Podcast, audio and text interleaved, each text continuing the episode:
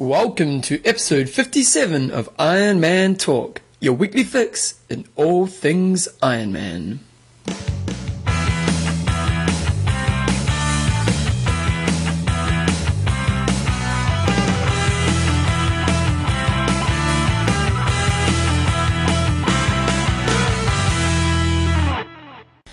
Righto guys, so welcome along to episode 57 of Iron Man Talk with Coach John Newsom and Bevan James Oz. How you going mate? Sensational. Sensational. Why are you sensational? It's Monday, it's sunny. How'd the race go on the weekend mate? Oh, it was great. I was, I was a little tired. John, John did a race on the weekend. And who beat you mate? I got beaten by several people. It was a relay. It was it was just a training day. a chick beat him and he's not happy. He came around, he looked in the paper for the results. He was an angry man. It's been a bit of a funny morning actually, we'll tell you that bit later on. Anyway, this week's show we've got news coming up. Uh, not much in the news. Again, we're kind of struggling for news lately. It's probably beginning of the season in North America, so it it's maybe the case. Uh, topic of the week, last week we talked about qualification and uh, we'll have a look at that. Uh, website of the week, uh, we've got age grouper of the week, one sent through from uh, one of the listeners, which is kind of cool.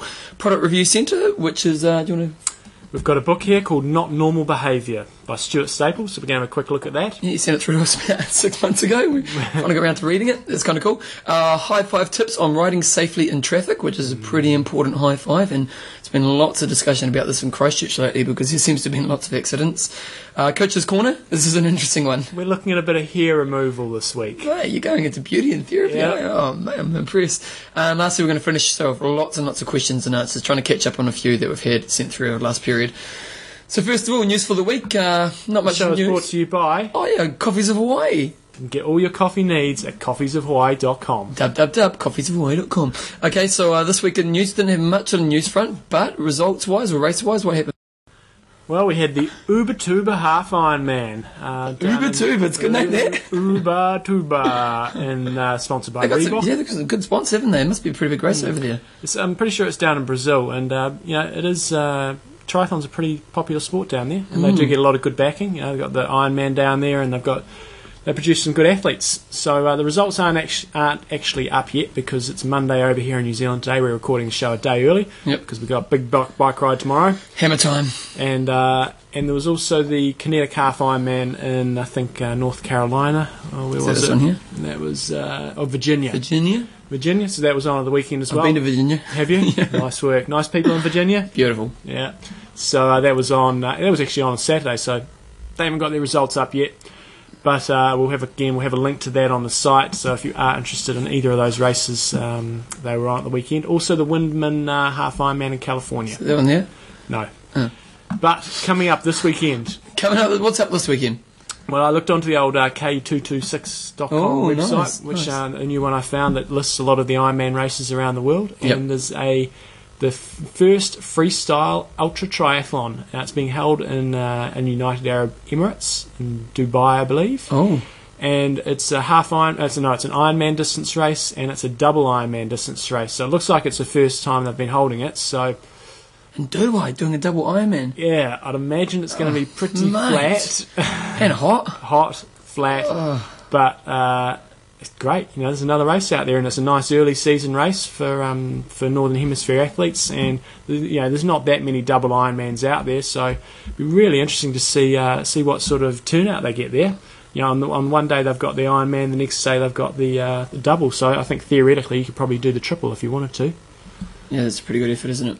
Yeah, so we'll uh, hopefully have some results on that next week. It'd be interesting. We can't really find the prize money. It'd be interesting what kind of prize money they're offering. Mm. Um, you think in Dubai there'd be a bit of money hanging around? So, You'd think so.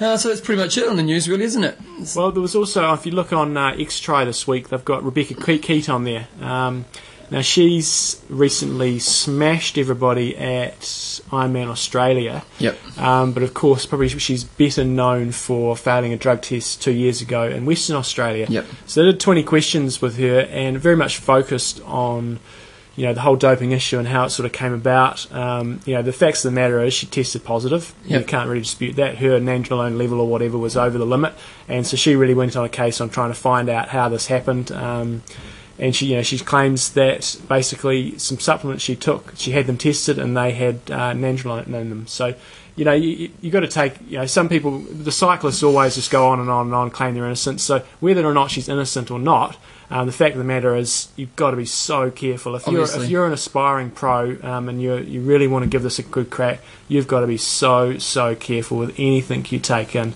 um, because she said she got these things tested and they, they basically had all this, all the nandrolone in them and that's her sort of line of defence. I don't think she's now disputing the fact that she did test positive Yeah. she did. Yeah. And, you know, and Well, the evidence is evidence, isn't it? But basically she, she made a mistake. so, so what does an athlete do? You know, if you're going to take supplements, are you meant to bloody get everything tested before you take them, or do you just trust the supplement company? And like, obviously, in this case, she's taking a supplement that she thought was safe. Well, I, I didn't read the article in heaps and heaps of detail. Maybe that's something you could do. I've done no prep this week. I've been so busy. Um, but I did just note one thing that she said that in New Zealand and Australia, you're not allowed to produce um, supplements on the same sort of production line that you can produce um, Okay, yeah, drugs. drugs, yeah, But in other countries, you can easily do that. So that sometimes is the a- trace- a very, evidence go through. very high Ah. risk of cross contamination. So you just got to be super careful, and you got to make sure the company you deal with um, maybe has some sort of certification saying that they make their their supplements away from Australia. So like in this situation, let's say this is true. Like it's hard to know, isn't it? But let's say it is true, and she really did just was unlucky with supplements. What, what's an athlete meant to do? You know, like are you, what, how many athletes? don't take sup. I mean, that's the, the the easiest choice is you just don't take supplements. Yeah, I suppose. Um, and if you do take them, you've got to make sure that they are certified that they Mm. uh, they're clean. So it's a very very tricky situation. Yeah, totally, I agree. Um, if, I mean, if, if, it, if it is totally true, if you're so sorry for her, Yeah. two years of her career, and she's obviously in peak form. You Yeah. know, you know, imagine that. It'd Yeah. be really frustrating. So, I think frustrating is probably a light word. yeah, she'd be an angry woman. Well, she said that she she basically trained on anger for once she actually found out uh, what had happened. Um, you know, she'd figured out that it, the the reason why she had tested, she was just training on anger. So, could you sue? Well, that's I think she's going down that angle now. Oh yeah. wow! Because you could almost sue and say, "Well, I lost two years of income." Yeah. and uh, you cost me so much of my career, and so it'll be interesting, wouldn't it? Mm. Uh, the only problem with that is, again, kind of going too, a little too long with the subject, but again, it's different countries produce different products, and you have to, you know, go to the legal system. Okay, anyway, bike jersey update. So John's been doing, admittedly, John's been doing most of the work on this one. He's been hardcore, mate. Tell, tell the goss. We're very excited. Pull up the order form. Pull up the order form. So in the next couple of days, we're going to have the order form up on the site. Uh, that's not the order form, Bevan. oh, whoops. Okay. Where's the order form? I'm getting the order form. You keep talking. So we've pretty much got the design almost finalised. We should have it done. Uh, hopefully by the end of today, and Bevan's going to update the website. So Yep, the so- deal is, um, we'll have a picture of the, the jersey design on the website. It's be- very cool. we like it. Yep. It's got a nice New Zealand theme to it. Got a bit of Kiwi in there. Got a bit of Kia Kaha in there. Yeah, Got our logo. Got John's coaching website on there. yeah. So man, it's a bit of pressure on me to get it my new site up Yeah. in time. And also a few sponsors. A few sponsors. Yeah, So uh, yeah, the deal is there'll be a nice big button to click on the website. Once, once it's made, I can model it. Good, So yeah, that's- that's, that's a good idea. Good idea. So you just need to click on the big button. On there, there'll be an order form. You just need to go onto the order form, um, fill in your details, email it in to us. We've got a special email address set up, ironmantalkorders at gmail.com. Just email that through to us. There'll be a PayPal button on there. You just need to pay the money. The cost is going to be $115 New Zealand plus shipping. Uh, so it depends on which country you are, how much shipping is. So, Yep. for example, if you're in Australia, it's nine bucks. So you put in the total, one hundred and twenty-four dollars. Yep. Just making sure you Aussies know that one Yeah. because Although they, so we did they'd smash us in the cricket. we were just fa- fa- letting the false sense of security. we're, we're coming back again in the final. That game didn't matter. Um, For those of you who don't know, they absolutely the Aussies caned us. They Yeah. downtrout us. So. Wasn't pretty. Well done. So you need to go on there, fill in all your details, obviously on the order form, pay the amount in PayPal, email this form off to us. In terms of the sizing, there's a little size chart Yeah. on the order form. Um, now, this, the, the, the cut with this jersey is a race cut, so it is relatively tight. So Yeah. So for example, I'm in a large, and if you saw me, I'm not a large man. I'm kind of slim, lean kind of guy. yeah. And, and normally a medium would probably be fair for me, um, but large seems to be the right fit for me. So if anything, you want to go a size that's a little bit bigger than what you think you are. The big thing about these jerseys is full zip, which I think is really cool because Yep. most jerseys these days are only half zip or just a little zip at the top. The reason we went for that is then you can actually wear it when you're racing, and like I always wear a bike jersey when I'm racing, so when I uh, come through transition, you can chuck it on really quickly. Yep. Um, and if- whip, whip it off quickly too. whip it off quickly as well. And also, if you're trying to put a bike jersey over your head when you're wet in a race situation, all the food you've got in your pockets just flies everywhere. So Yeah. We're pretty excited that it's a full zip. We think the design's pretty cool. Yeah, it is really cool. And uh, we hope you guys will support the show by going out there and buying them and wearing them. And then uh, once we get them, we're going to get people to send them in wearing them. Exactly. Yeah, so there's lots of models. We'll have a little uh, a little photo album or something like that. Now, one thing we're doing with it was we're only ordering the amount we need in this early stage. So we basically take orders to the 16th of March, May, 16th of May. and then uh, we get them made and we get them. So um, it may take a little while for them to come through, but you know, it's like Christmas. It comes and you'll be so excited. Yeah, so the cut-off date is going to be May 16th. You've got to get your orders in by then. Yep. So this week we had a discussion. It was a bit of a small discussion. I think it was mainly because we, I think we had kind of touched on it a lot earlier. Yeah. And uh, but it's kind of cool because last week we had a discussion we had to talk about for hours, so we kind of can get through this one quickly. So the discussion was, um, let me go up to here. We're wondering uh, if you feel the Kona qualification system is fair, and if you did or didn't, um, what did you feel about it? Now, Mark, I felt kind of pretty much nailed it on the head in the first one. Maybe that's why we didn't have many. But he's basically saying the lottery is fine. um, he's saying he'd like the money from the lottery to actually go to charity. Well, I think it does, doesn't it? No. Doesn't it? No, No? no, no, that's profit, mate. They Okay. love that crap.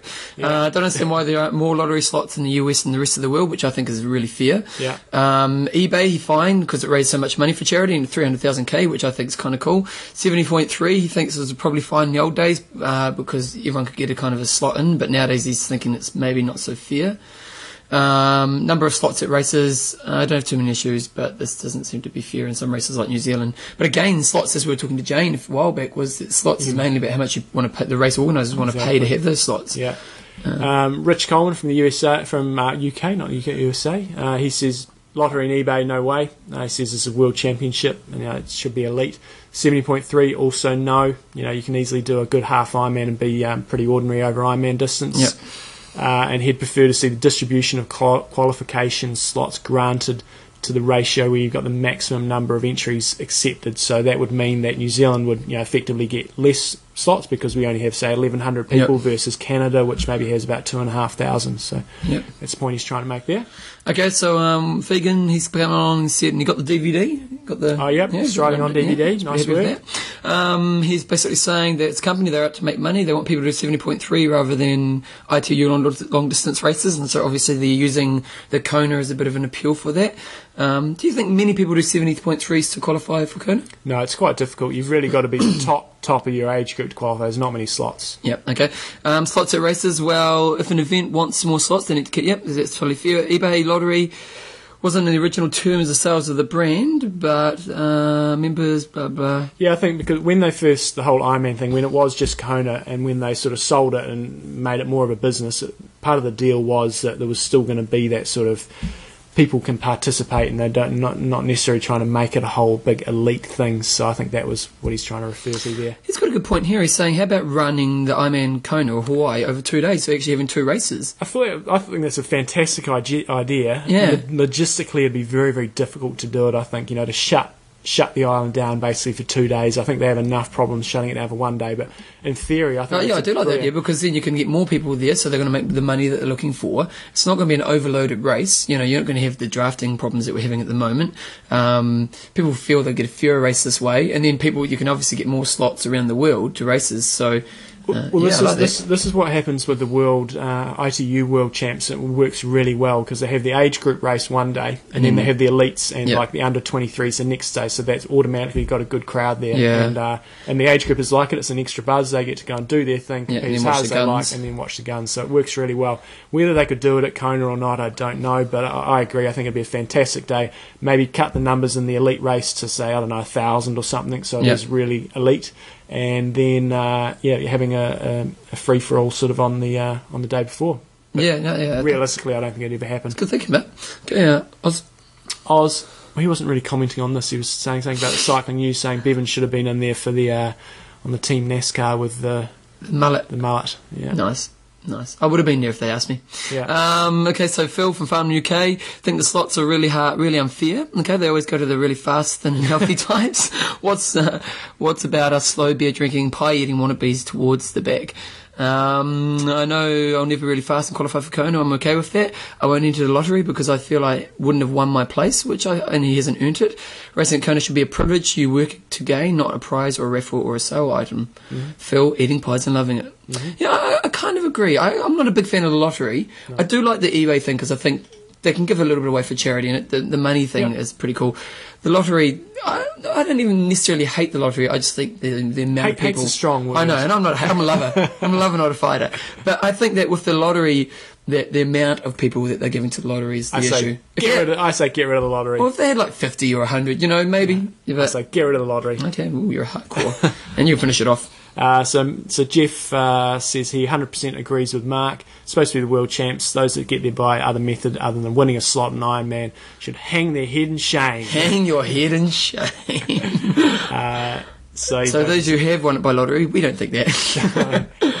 So my view is, I say get rid of the lottery. Uh, I think I, I understand the concept, uh, but I think there's enough races out there now. I think one of the things uh, when it used to be Hawaii, and you know, say in North America there was Hawaii and there was Canada, and there weren't really many other Ironman races. Then I think there's definitely a place for Ironman.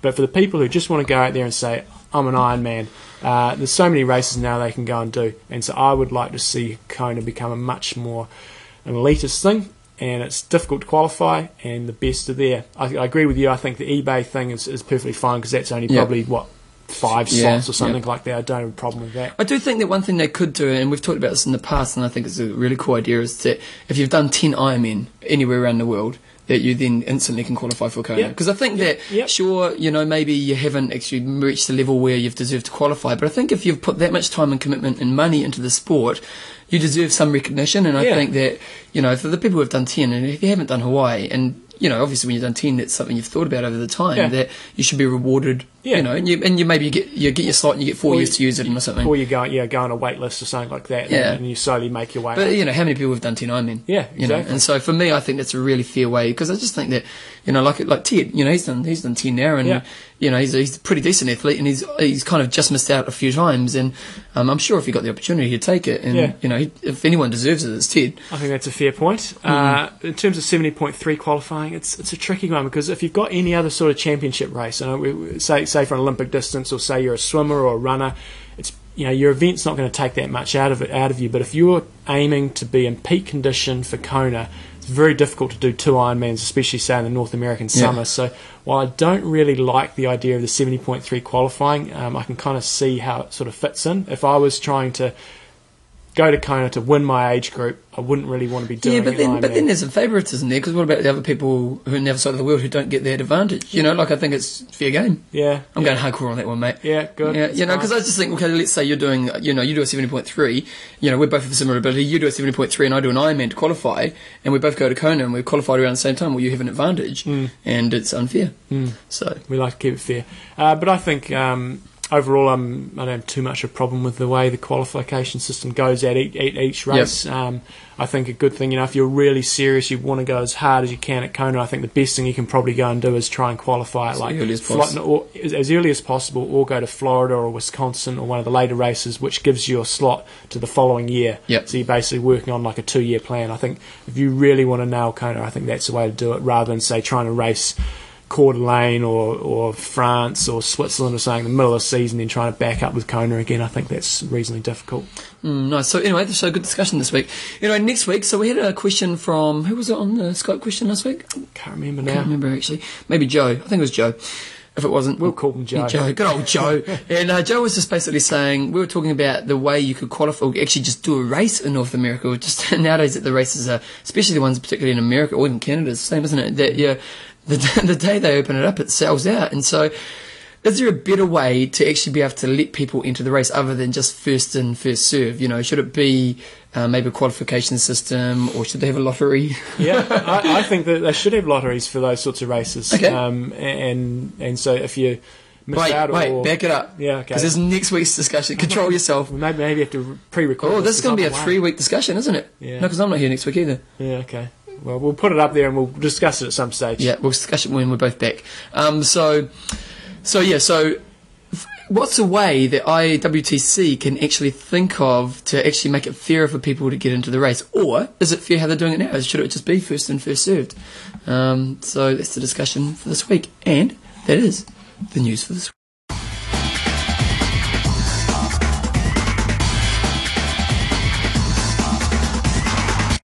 Website of the week. Okay. So Mate, this we, week we do get better at that every week, don't we? we do.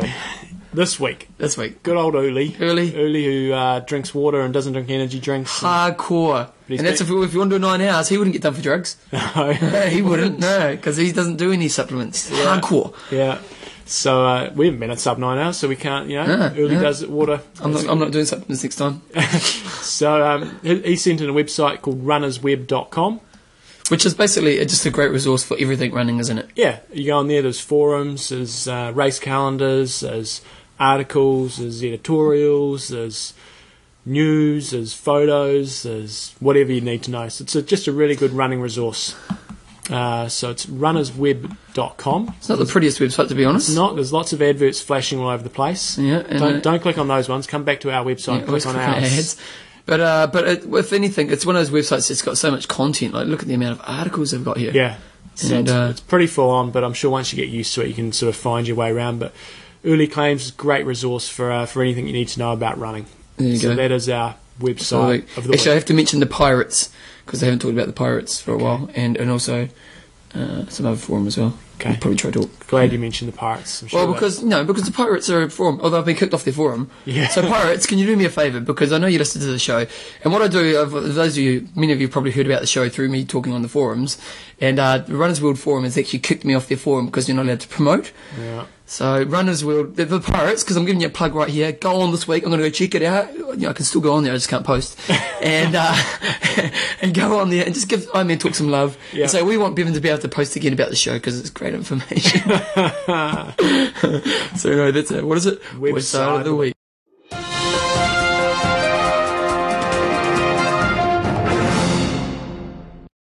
Age grouper of the week. This is a sensational age group this week. We actually had a couple people send through some um, some age groupers uh, to to pick. Yep. And uh, we like that because it makes our jobs easier. But this one here is a beautiful one, isn't it? It is. Because it's about love. It is. You know, because you know, I love love, and you love love too, don't you, John? if you say you love me, there's going to be some John, issues here. I love you. if you came here around to the Iron Man Talk Studios before the show today, you would have been a bit. John was measuring me up because we are trying to do the top. He's got the tape around me, oh, and it's, it's a beautiful thing. Concerning. But anyway, we got a, we got an email from Lauren, and Lauren's Lauren's man, who is it? Jonathan. Jonathan Scott. 25 to 29 in Australia. He'd done pretty good in Western Australia early on in the year, and he wanted to have a pretty good Busselton. No, he had a pretty good Busselton, and he was hoping to do a pretty good race in where? The Port Macquarie. Macquarie. And uh, so what happened? So he got off the swim having a pretty good race, and then his cassette on his rear wheel broke at the 90k mark on the ride. Rather than giving up, he walked the course in his socks, carrying the bike for an hour and a half until he was able to find a mechanic to find get a new wheel fitted. Uh, and then he ended up doing a better run than what he did in Busselton, which is pretty good because Busselton's a pretty fast course, isn't it? Mm-hmm, And uh, finished with 12, 19, 49, 48. And uh, So, very proud. Would have been interesting to see what he did if he didn't have to walk for an hour and a half. But uh, yeah, fantastic effort. Oh, mate, that's awesome, mate. Um, It, it's like you know, like that, that's a real deserving age group of the week because it just shows the spirit of the sport, eh? that's right. You know, the spirit of the sport. Are you being cynical there, John? I, I, I'd never do. I'd never walk for an You hour wouldn't? and a half. But uh, I think it's fantastic. He does it. I would. It shows that you would not. I would. I'd sit there on the side. I had you on the way to Queenstown. yeah. Um, but no, I think it's fantastic. You know, just keeps keeps on going, and you, you know, you know, you are going to get some support at some stage from mechanics. So it is a case of just carrying on. You're going to lose an awful amount of time, but that's the thing. If you want to finish, um, there will always be a way, and they, they'll give you anything you need as long as they've got it on board. And there's ge- generally most bike things you can fix. You know, if you if you break things. Do you know what, what? What took them so long to help them? An Yes, hour and I a don't know. half. It does seem like an awful long time. Like Yeah. Ironman New Zealand, I know they've got several sort of roaming mechanics on the course. So especially in WA, where uh, not WA, and, in Bustle, uh, Port Macquarie, where Yep. it's a double lap course. So it's only a ninety lap. You would have thought they'd have a few mechanics on this. So it's a real bugger. But I think um, in that situation, just as a bit of a tip, is yell out to the cyclist going past and say, if you see a mechanic, point him towards me, because that Mm. Yeah. way, you know, I know, I know if someone yelled that out to me, I'd actually, like when Ken Clay was with us, I actually pulled the mechanic over for him and said, oh, fun Ken, because he's stuffed. yeah, yeah. And, uh, yeah. Um, But uh, just one thing there, I always carry a. I mean, you can't fit a fix a cassette with an Allen key set, but I always do carry an Allen key set when I uh, race, just so I can fix little small things Yeah. if, if something comes loose, Yeah. like an aero bar or, or a drink bottle holder. yeah. is, that, is that a dig at me, is it? Yeah. Anyway, um, um, Jonathan, I just want you to tell Lauren that you love her, because she did this for you. Yeah, Yeah. they both listen, so they can tell each other Yeah. they love each other. We love you too. But, There we go. Yeah, there we go. So, So- Jonathan, you are our Age grouper of the week.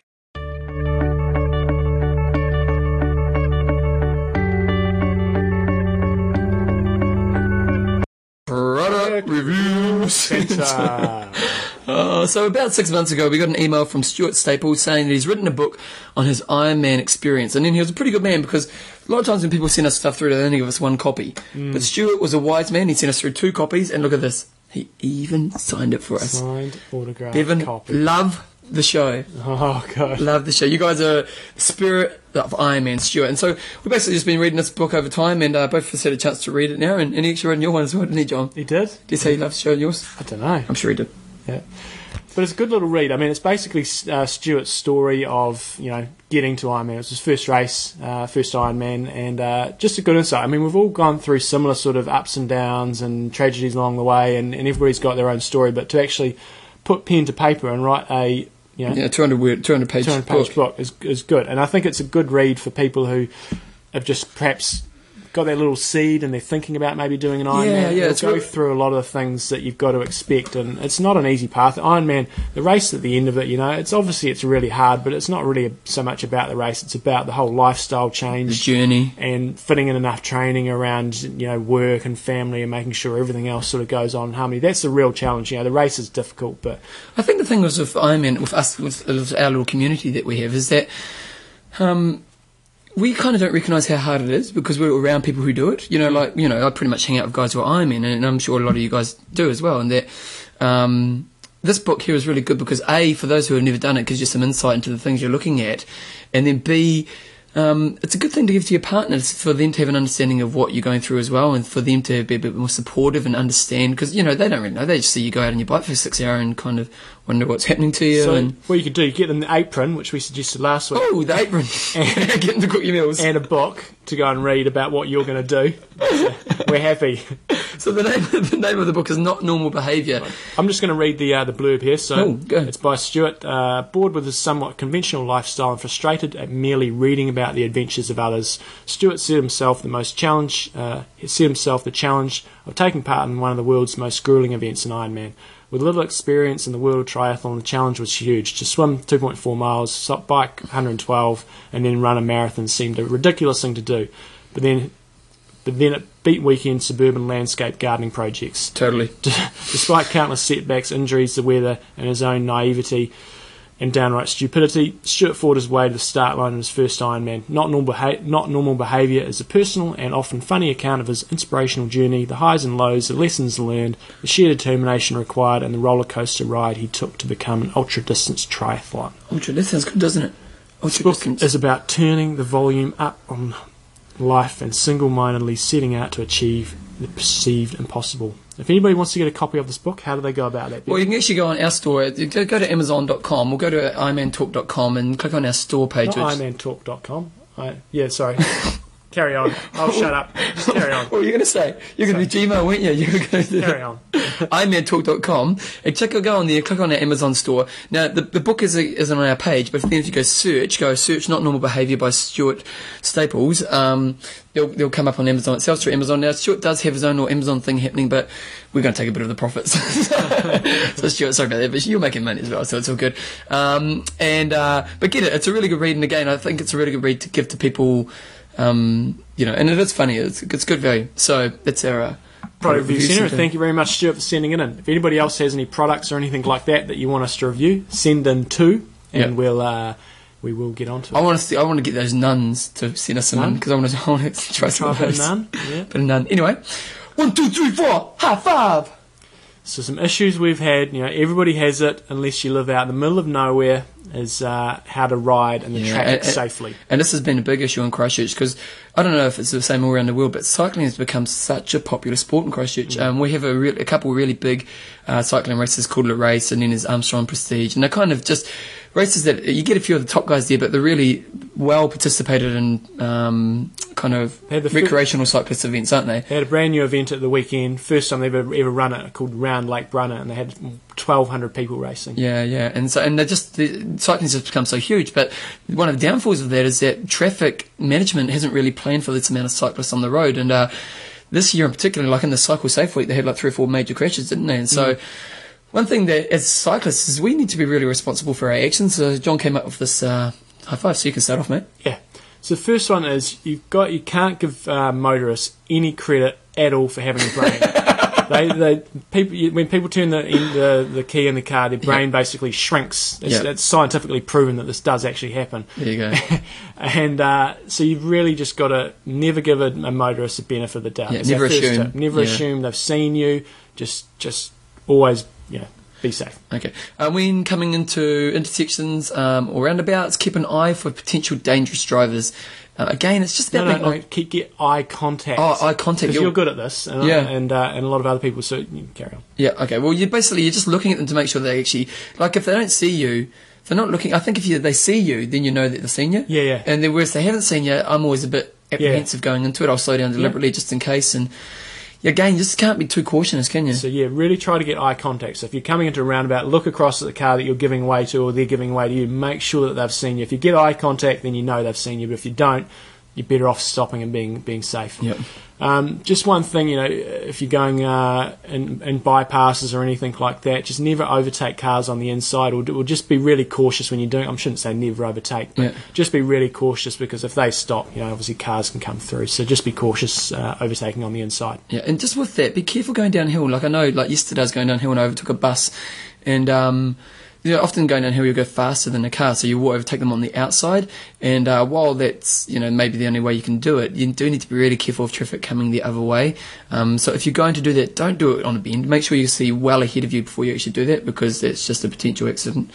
Uh, wear bright clothing in traffic when when you're riding.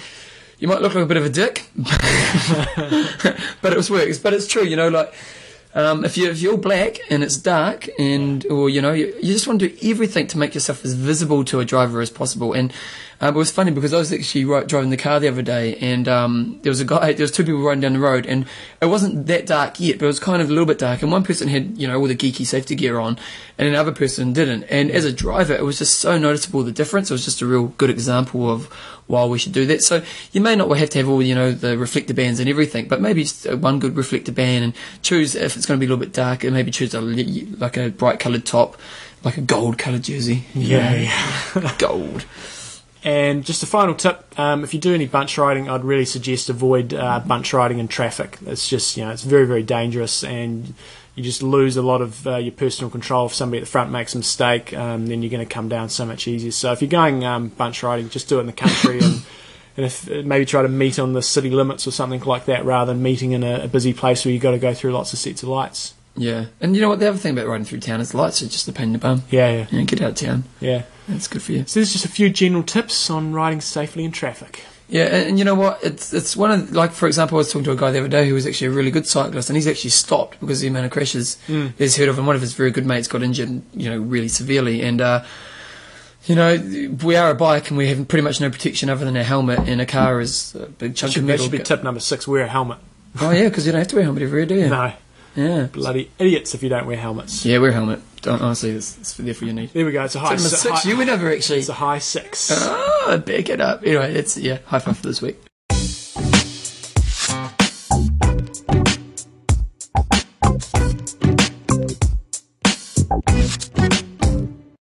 Coach's corner. Coach's corner. This is an interesting one this week because uh, tell me some more, John. It's it's a topic dear to my heart. Danny, what's that? It's hair hair removal to wax or to shave. Or there's a few other alternatives as well.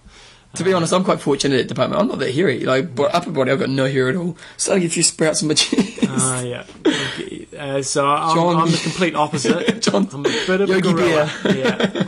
There's a fair amount of hair covering me, so uh, I thought you know I might be able to share a few tips with people who are maybe newer to the sport and, and uh, considering how to remove their hair from their legs or, or other parts of your anatomy. okay, this is going to be interesting. But the first part is really to understand why you should be. We're, we're, we're more focusing on legs than anything.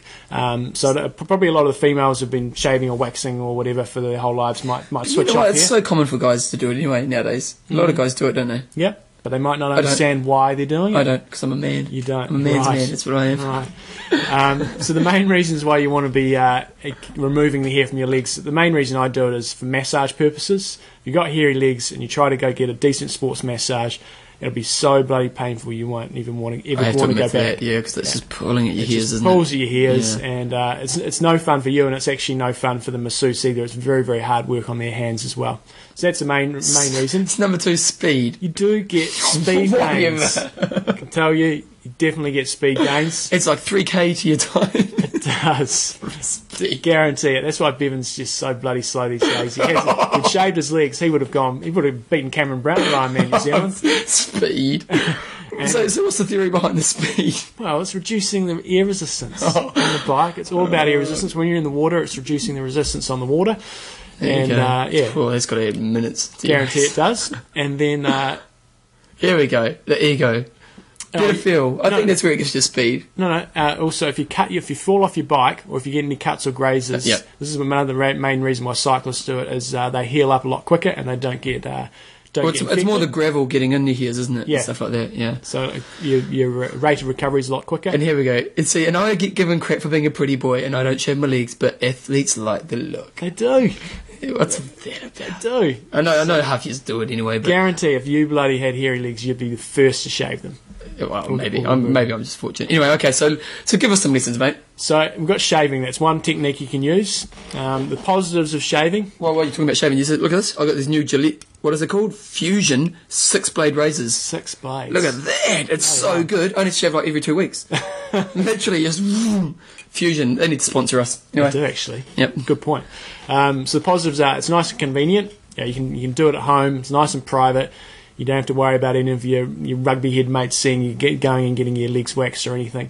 And most people probably think it's cheaper. It does take quite a long time. does it? How long does it take to shave your legs? Well, for me, if I was going, if they were hairy, it'd take me bloody ages. Really? Um, but when you do them, okay, so let's say you're doing it for the first time. Do you use clippers first to actually make the hair? yeah, definitely. Okay. You want to, you don't want to go shaving. If you've got long hairy legs, you don't want to shave them with a razor. You want to trim them down and then go in with a razor. Okay. So would you trim scissors or clippers? Clippers. Okay. So you have to go and buy them. So most people think it's cheaper, but it does actually take quite a bit of time. Whereas waxing is, is pretty quick Because why is it quick? because you just go in there. It's Okay. Okay. Okay. And last longer too. Okay. Oh, sorry. okay. Going. So the negative sides of shaving is uh, you can cut yourself. If you're an inexperienced shaver, it's pretty easy to cut yourself, especially around your dang- ankles and your knees. and uh, yeah, so that's one of the downfalls. On the other side, uh, also your hair grows back quicker and thicker. Quicker and thicker. So for me, if I if, when I used to shave my legs, I had to shave them pretty regularly. You know, I couldn't just do it Oh, so you don't shave at the moment? No, no. Oh. Come on to that. Um, so I, you know, it just I'd have to do it maybe twice a week, or, or Oh, really? or probably once a week. See, I'm just too lazy. I can't be bothered doing that crap. Exactly, Yeah. exactly. Yeah. So they, they, if you're a very, very hairy person, they will grow back really quickly. So when, when when you stop, like you know, let's say you shave your legs for 40 years. When you stop, do you become a gorilla? I think they're, they're, they're going to be me. Well, I yeah, yeah, yeah, yeah, I would definitely. Yeah. So, yeah, no. and then uh, the other thing, uh, it makes a mess of your bathroom. Oh, and you get told off. You do get told off for that. Belinda give you a bit of shit about it, does she? She doesn't, but that's because I don't shave my legs anymore. Uh, but did, when you did? Yeah, uh, I don't think I've ever shaved my legs since. I've, I've been I've been on the, the waxing side for a while. Oh, now. okay. So you've actually gone to the dark side. Okay, so tell me about the waxing side. Waxing positives. It's quick. Uh, it's just Yep. Yep. you go in and out. And I mean, to go in and for me to get my legs waxed is probably um, I don't know twenty minutes, something like that. now. Okay. So it's nice and quick. Wait a second. So how long does it take to shave? It could take me bloody ages. If I if I was really here, it'd take bloody ages. Really? Yeah. Oh, bugger Um, that. So, and the good thing is it lasts ages um, when you get your legs waxed. That's that's the main thing. Like I'd get them waxed and probably often wait, you know, maybe a good six to eight weeks before I'd get them done again. Okay. I'd get a fair amount of regrowth in that period, but it lasts ages. Yep. Whereas shaving, I'd have to shave every week. Yep. Um, and I find the after effect feels better. Feel is a good thing. I like the feel of the wax. It's more smooth because it's smooth. The Put a bit of moisture on afterwards, give you more Definitely do. smoothness. You here we, ah. we, so you, you, you're jumping ahead here. Oh, okay, back it up. The negatives, Negatives. It's got to hurt like hell, doesn't it? it does hurt. Yeah. It does hurt, and I don't get my I don't get my bikini line done. you don't. You know what? This is sad. I can't believe I'm admitting this. I did bodybuilding years ago, and I had to get my bikini line done. Oh. And I got it done at this place, and I tell you, I went in. She had to move my package over, and it wasn't. It, was, it wasn't pretty, and it really hurts. Oh, yeah. I was in a world of hurt. I So- mean, uh, and I had to do my underarms as well. Oh, Oh, that was just stupid. So the, the thing is that your calves and your shins and stuff, they don't actually hurt that much. But the further you go up your legs, the more So in the hurts. thighs must just be Yeah, yeah, it's murder. pretty sore. So uh, it does hurt. Again, it probably is a bit more expensive um, than than shaving. And the other the thing is, you do need to wait. Is it? So wait a second. So let's say, is it? Because It, it depends how valuable your time is to you. no, but even like, how much does it cost to get a wax done here? Uh, probably about what do I pay? Probably about forty bucks. And it lasts like you. that. probably a good six weeks, probably up to eight weeks. And how, long- how long would a razor blade last you? Uh, Do you use one per time? No, I'd probably one every four or five times, something like that. Oh, okay. Well, that's different. But it's, it's also the time thing Yep, um, as yep, well. You yep. can go and just jump in there at lunchtime or something and get it done. So, you know, I, I don't think the actual price difference between shaving and waxing is, is as big as people think. Like a lot of people might think, oh, waxing's way more expensive. But I think if you did all the time and stuff, it probably isn't. Yep. Uh, you do need to wait for regrowth. Um, so, you, you know, if you're a, a shaver, you just constantly keep shaving. You can be smooth all the time. All the time. Whereas if you're waxing, you do have to wait for a bit of regrowth. But the softer hair that go through, isn't it? That's Because right. it's taking the root out, isn't Yeah. it? Yeah. But you've got to wait till that gets long enough so they can pull the next lot out. So Yep. you do have to have a bit of regrowth, but some people might not like the look of that. No, because it's not athletic. Oh yeah, Yeah. I don't have a problem with that. Uh, the other issues you might have is you get ingrown hairs, um, which I know a lot of people have issues for. So the key is you've got to exfoliate. God, this I can't believe I'm actually doing this. I thought it was a really good idea at the start. you do need to exfoliate. An exfoliating glove, which is like a kind of flannel thing over your hand, and you've really got to rub leg, rub your legs, your legs, uh, nice and hard, and uh, and make sure that you just and you have to do it every time you shower? no, would you need to do every time you shower for the first maybe say the week, for example, after you've had it done, to make sure you don't get any sort of uh, ingrown hairs or anything. And does it hurt? I mean, does um when you get an ingrown hair, does it hurt? It can do, yeah. I mean, it can get it just gets it doesn't necessarily hurt, but it can get infected and swell up and look pretty gross. gross. pussy yussy. Yeah. Um, So you need to exfoliate, and then you need to use something like Tend Skin, for example, which, Which is, like an alcoholic type. Um, Mate, this sounds like a lot of hard work. it's not. Trust me. If I can do it, anybody can do it. Oh, that's You need some sort of al- alcoholic formula, just to again that also helps with the, the healing process. The healing process from the pain. That's the difference between waxing and shaving. Okay, John. So are there other methods? There are other methods, and I've tried these other methods. Okay, so give me some love. experience. Epilady. That's when they. That's like mega painful, isn't it? Epilady. the Epilady is your little like handheld sort of razor type thing. It's got a little spinning wheel on the top Yeah, of it. yeah. And so sort of you pull you take it up your leg and it just plucks. It's Yeah. like plucking. It is quite painful. I have got an Epilady and uh, it's probably not my preferred choice. Um, it is very, very cheap because once you've bought it, you know, you don't have to pay for anything Yeah. except for maybe about one cent of power when Yeah. you're actually doing it. It is quite cheap. It's quite messy and it does hurt quite a bit. Really? So Is it uh, effective? it is effective because Yeah. it plucks the hairs out. Um, but, but I'm, getting. I'm getting goosebumps just thinking of it. Okay. and we've got Veet. And the final one is, is Veets, just a brand name. I'm not sure if it's a worldwide brand, but it's basically a, um, Oh, that's what burns it off, a it? cream you sort of put cover your legs or whatever part you're trying to uh, to remove the hair from, and it kind of just kills the hair. And you just sort of you put it on, and then you kind of leave it on for I don't know, I can't remember how long, and then you sort of scrape it off with like a spatula. Yeah. And I found it to be very ineffective. It's basically like shaving, so it leaves all the roots in. Um, Oh, it just okay. takes it off, so you've got to do it quite regularly. Oh. And it absolutely stinks. Oh, really? So I wouldn't recommend this method. Now, one method that John hasn't actually brought up, but Oh. you can get hair removal so it never goes back. Yeah. It takes a long time. A mate of mine got his back done, and uh, Really? yeah, he said it took it took like six months, but it took a long, long time, and you have to go and it wasn't that ex- it was quite expensive as Yeah, well. I was gonna but um, once done, But they do because with that they like zap Each hair, follicle. yeah. That, for somebody like me, that would take five year job. an eternity. Was he a hairy guy or not? Uh, I, don't know. He's going to hear it. Yeah, yeah. so yeah, that is that is. But he did he did like it because you know once it's gone, it's gone. Yeah, But uh, I had my chest done once. Did you? And I've got a lot of hair on my chest. And I did it in? France, and I didn't actually do the trim, trimming method. Yeah. And I had this poor old French lady, and I didn't speak much French at this stage, and she was just Oh. wetting herself. I, I, I had to get like half of it done, and then go back the next day.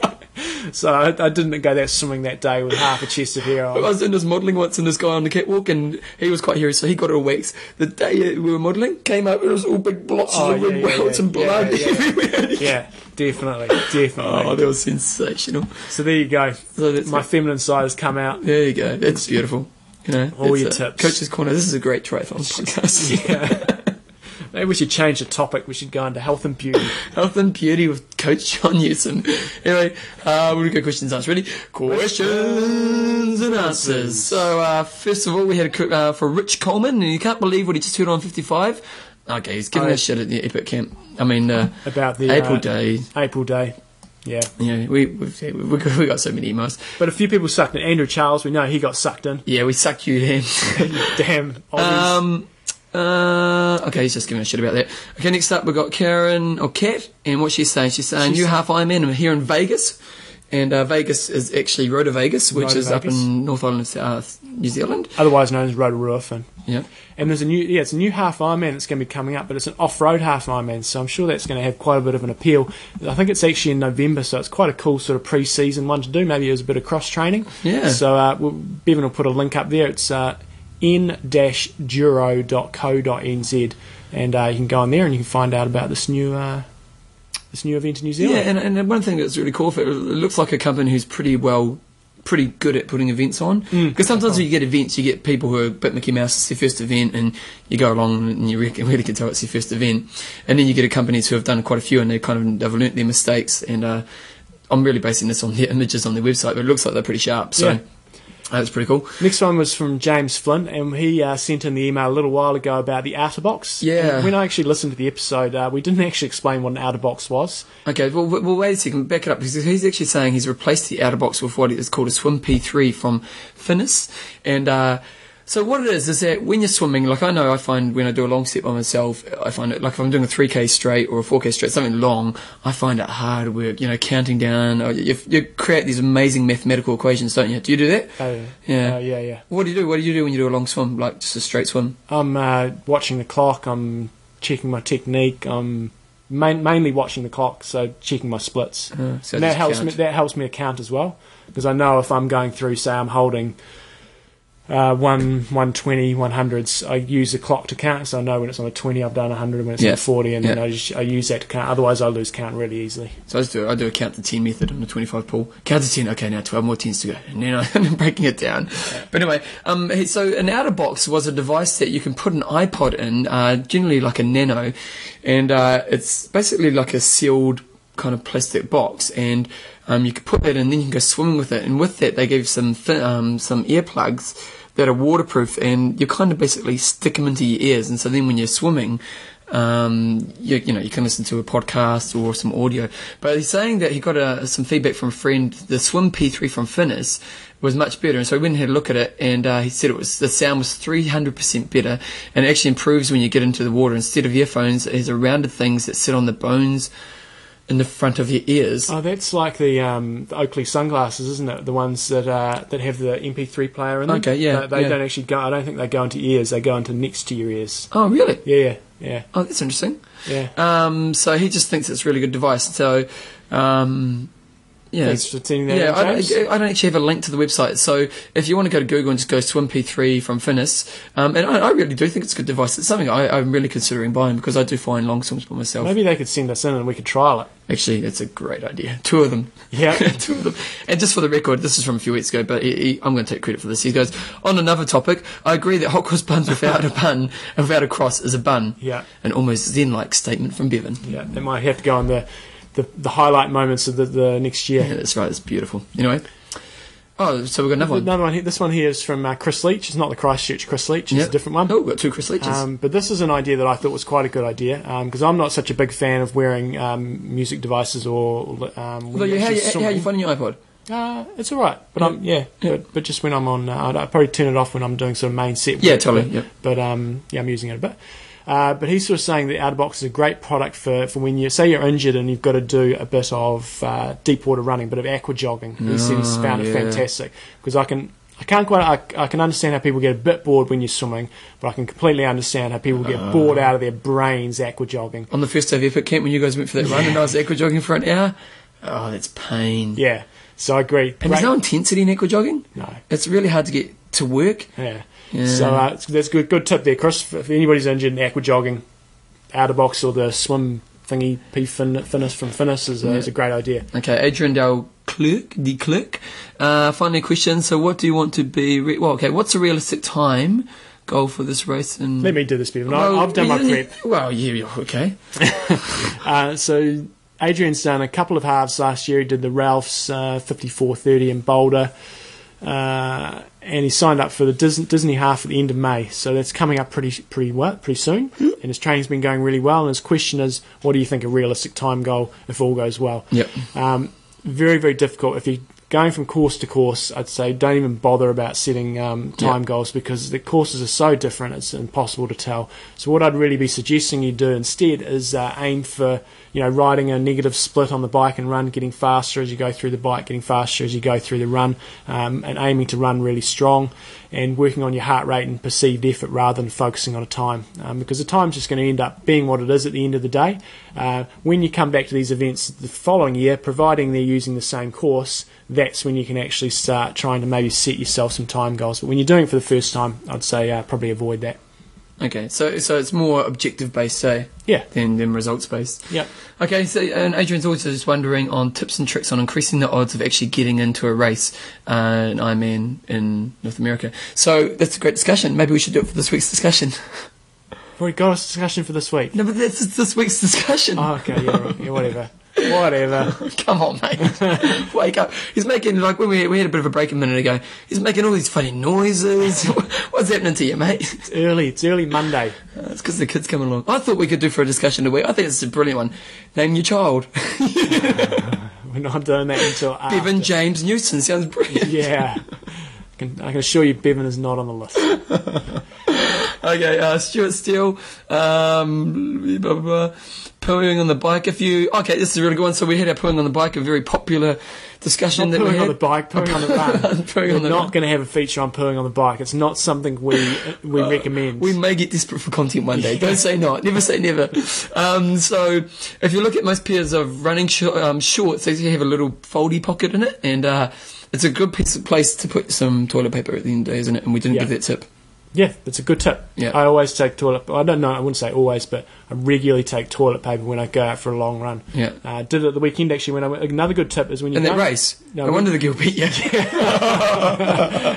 when you're going to a race, uh, say a small scale race or something, and you know they're not going to have lots of porta potties, take some toilet paper with you. I did it the weekend, came up trumps, Nice. went to the toilet, three toilets there, no toilet paper whatsoever. the toilet in the toilets. no toilet paper in the toilets. Oh, so yuck. Hand in the pocket, I've got hand in the pocket. No, Did you share your leftovers? no, I didn't share my leftovers with anybody. So take toilet paper to races when you're going to small scale races. Okay, so anyway, Paul from Oxford, UK. Love the Oxford, UK. Go, Paul. My mate lived in Oxford for a while. You lived in Oxford, didn't you? No, I lived in Bristol. Bristol.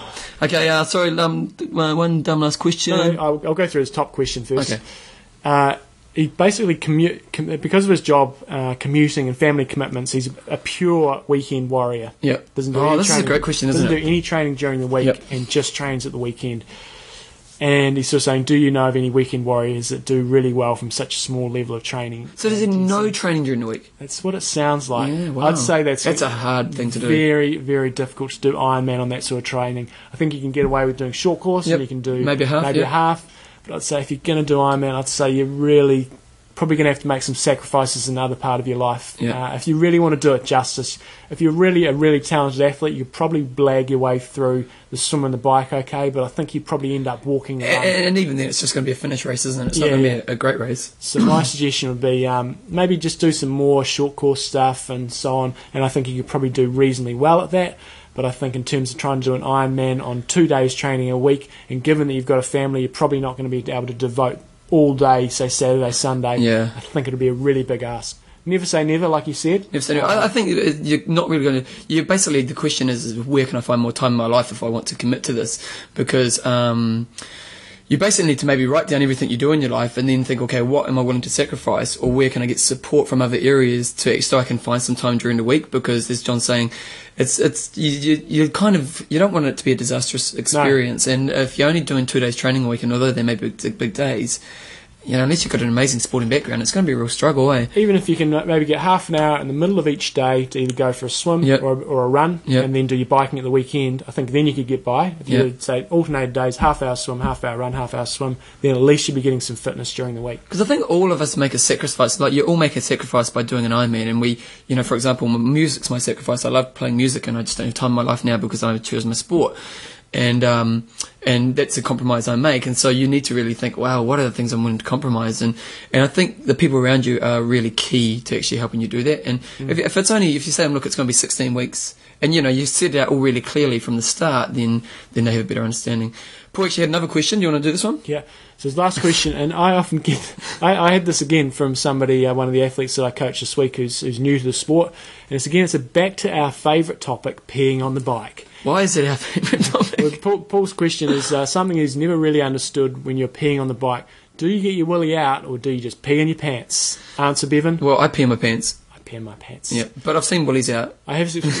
M- Melina is a great one. Melina's got the willy out. the willy out and going for it. The amazing thing with Molina is he doesn't slow down. He doesn't. He, he'll just pull off the back of the bunch, you know, about five metres off the back. He'll keep that speed up. Maybe we shouldn't be telling people this. Maybe we should. He's a friend of the show. He understands. Um, Just so- ruined his reputation. yeah, all his clients will be leaving him. Um, but no, the, the, basically the secret is you pee on your bike and your pants when you're racing. hey, come on, girls don't have the option. Exactly. Although, mm, maybe if there's a chick out there listening to the show, let us know. Uh, but if you do watch the Tour de France riders and so on, they pee on the bike and they do flop it out. Oh, do they? Yeah, Do you watch? Okay.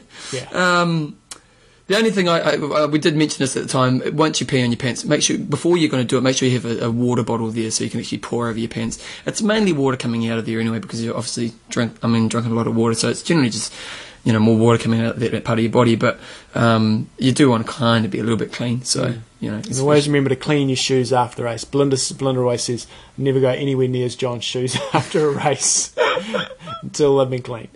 There we go. We did get an awesome another one from Rich Coleman actually. Sent us through a link to um, Natascha a Badmann. yeah Natascha Badmann. Just going over her bike. Um, what's it called? It's called a something. Uh, forgotten now, can't remember. Yeah, it's breaking my heart. But um, it's it's a specially designed bike. They're saying there's only like about a thousand of them made in the world, and it's got some really cool, innovative stuff. For example, they've only got an aero bar. There's no bull horns or normal handlebars there. It's just an aero bar, and um, she really just talks you through the bike.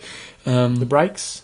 The brakes, yeah. So the brakes are really interesting because it's only an aero bar. They don't actually have brakes to grip. Brake um, levers. brake levers as such. And so on the aero bar, they have this ha- like a a turning handle thing. You, Yeah. you check it out. We'll put a link to it on the website, um, www Ironman Talk. But it's it's really fascinating, eh? Yeah, yeah. Yeah. So uh, it's interesting. And, and her, she doesn't have any drink bottles. She pours her water sort of into the top of the frame and it goes and stores itself in the middle of the frame. Which I found che- really cheetah. interesting. Cheetah. Cheetah, that's the right. Yeah, I found it really interesting because it's a black frame. It's carbon fibre. It must get bloody hot in there. Mm, so, I thought so, but I'm sure they've built something in there to ensure it doesn't get too hot. and we But, did get um, another YouTube link, but we're not going to show that because it was just wrong. it was- There was yeah. I turned it off halfway through. We- We've got some wrong stuff happening.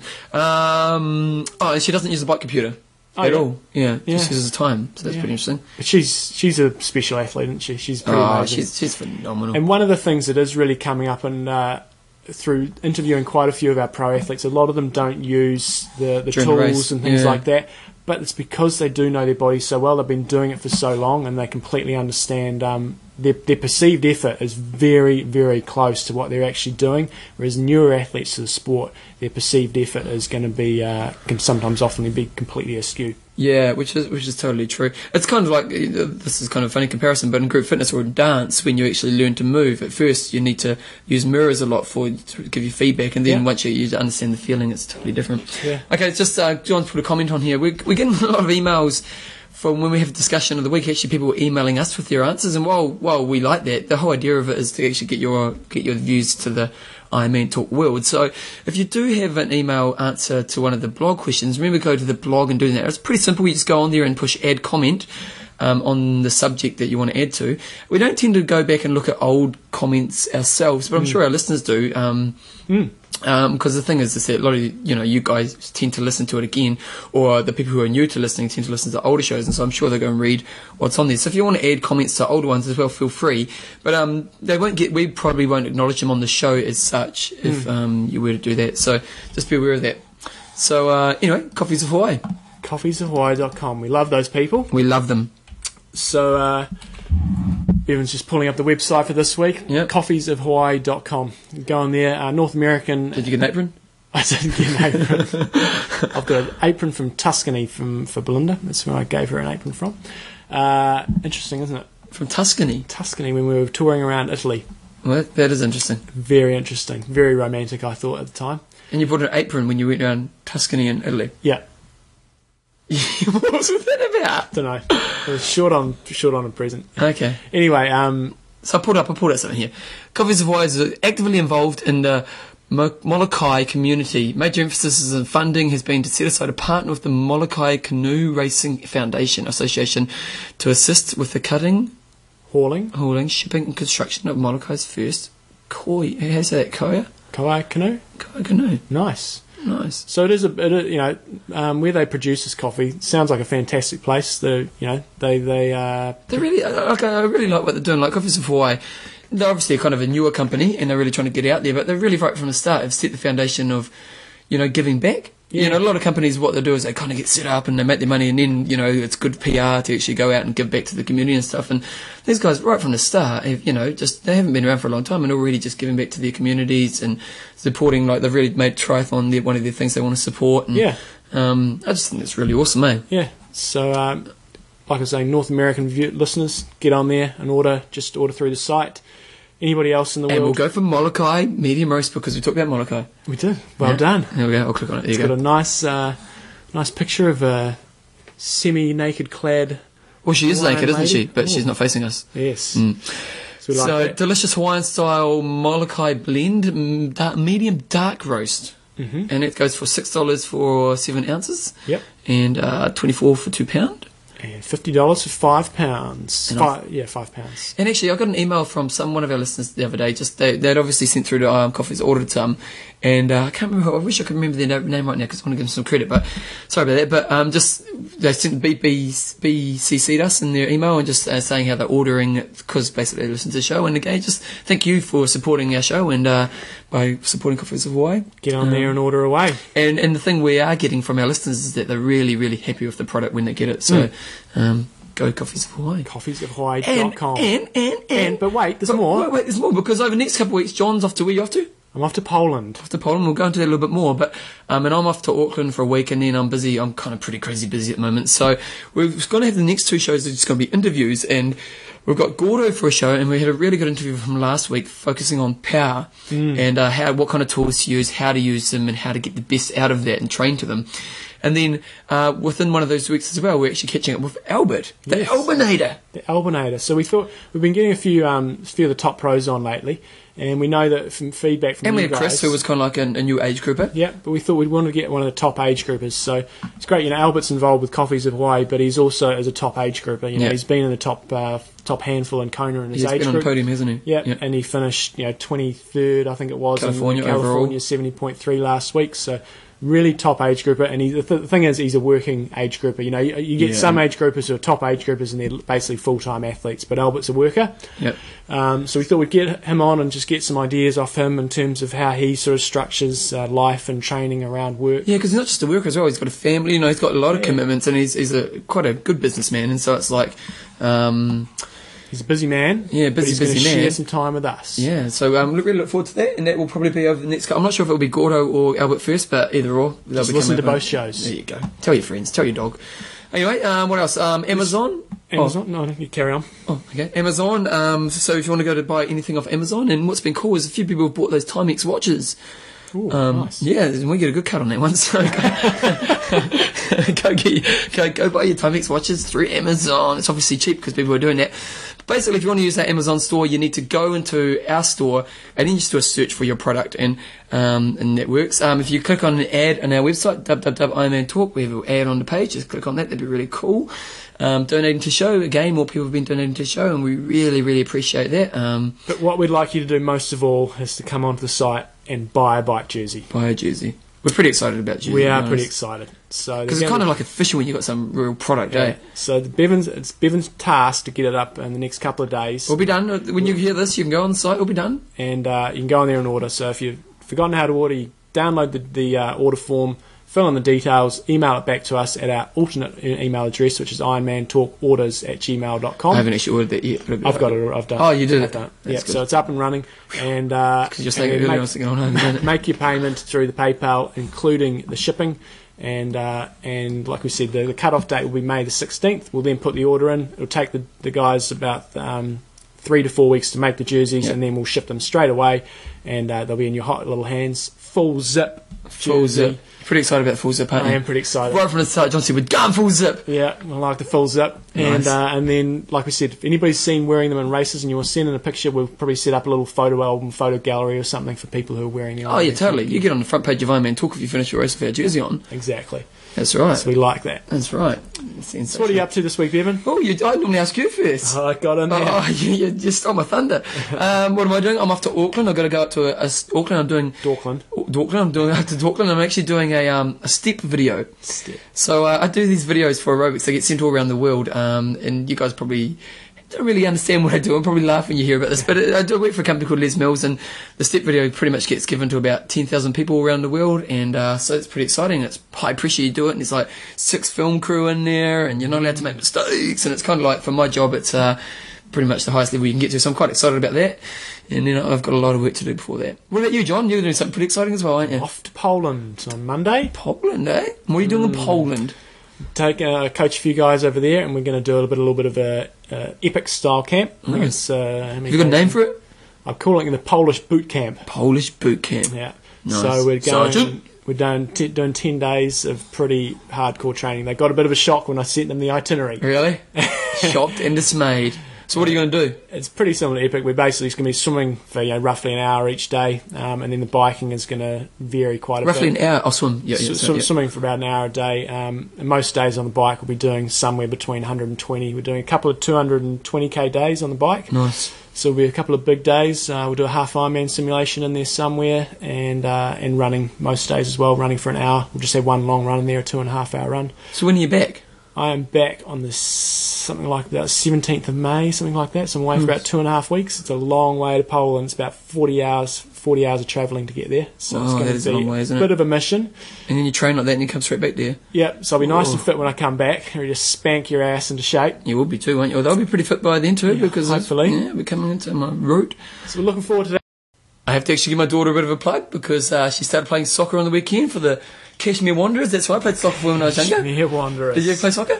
I did play soccer for a few years actually Yeah. for ba- um, Bays United, which is now Ferrymead Bays. I Oh. think. Yeah, well, I was, I was Cashmere Wanderers. We were pretty good. Our team, we actually pretty much won. Hmm. And um, and anyway, she got player of the day in her first ever game of soccer, and I was good. very proud. And I was just like screaming, peering on the sideline, not not Did abusive, you go and beat up the opposition, positive. smack the ref under. No, no, it was, and they won their first game. They're actually a pretty good team. I was quite impressed. Mm-hmm. My daughter got a bit aggressive. She got to read cheeks because she was running so hard. I was proud of my little girl. So, ah, it's good being a parent. You're about to find out, for little am. Bevan James. Brick. That's we've, we've come up with the name Brick. Brick, why is that? I don't know. You go through these baby name books, and there are some pretty weird names in there. And Brick is an Brick. official name. Some people call their kids Brick. What do they give you? Because they often have the meaning. No, I can't remember. What's- then, what's then your if it's, name a- mean? if it's a girl, it's going to be Brickette. do, do you know what your name means? What does John mean? No. I, see, I think, I'm not 100% sure. My dad's name's Gavin, and that means a warrior, and then mine's Bevan, it means son of a warrior. Oh, really? And they didn't even plan it. That's amazing, isn't it? anyway, that's uh, the show for this week. So next couple of weeks we've got the interviews coming up. Um, Get on the site, order those jerseys. email questions, IMTalk at gmail.com. Um, and let's finish it on a high.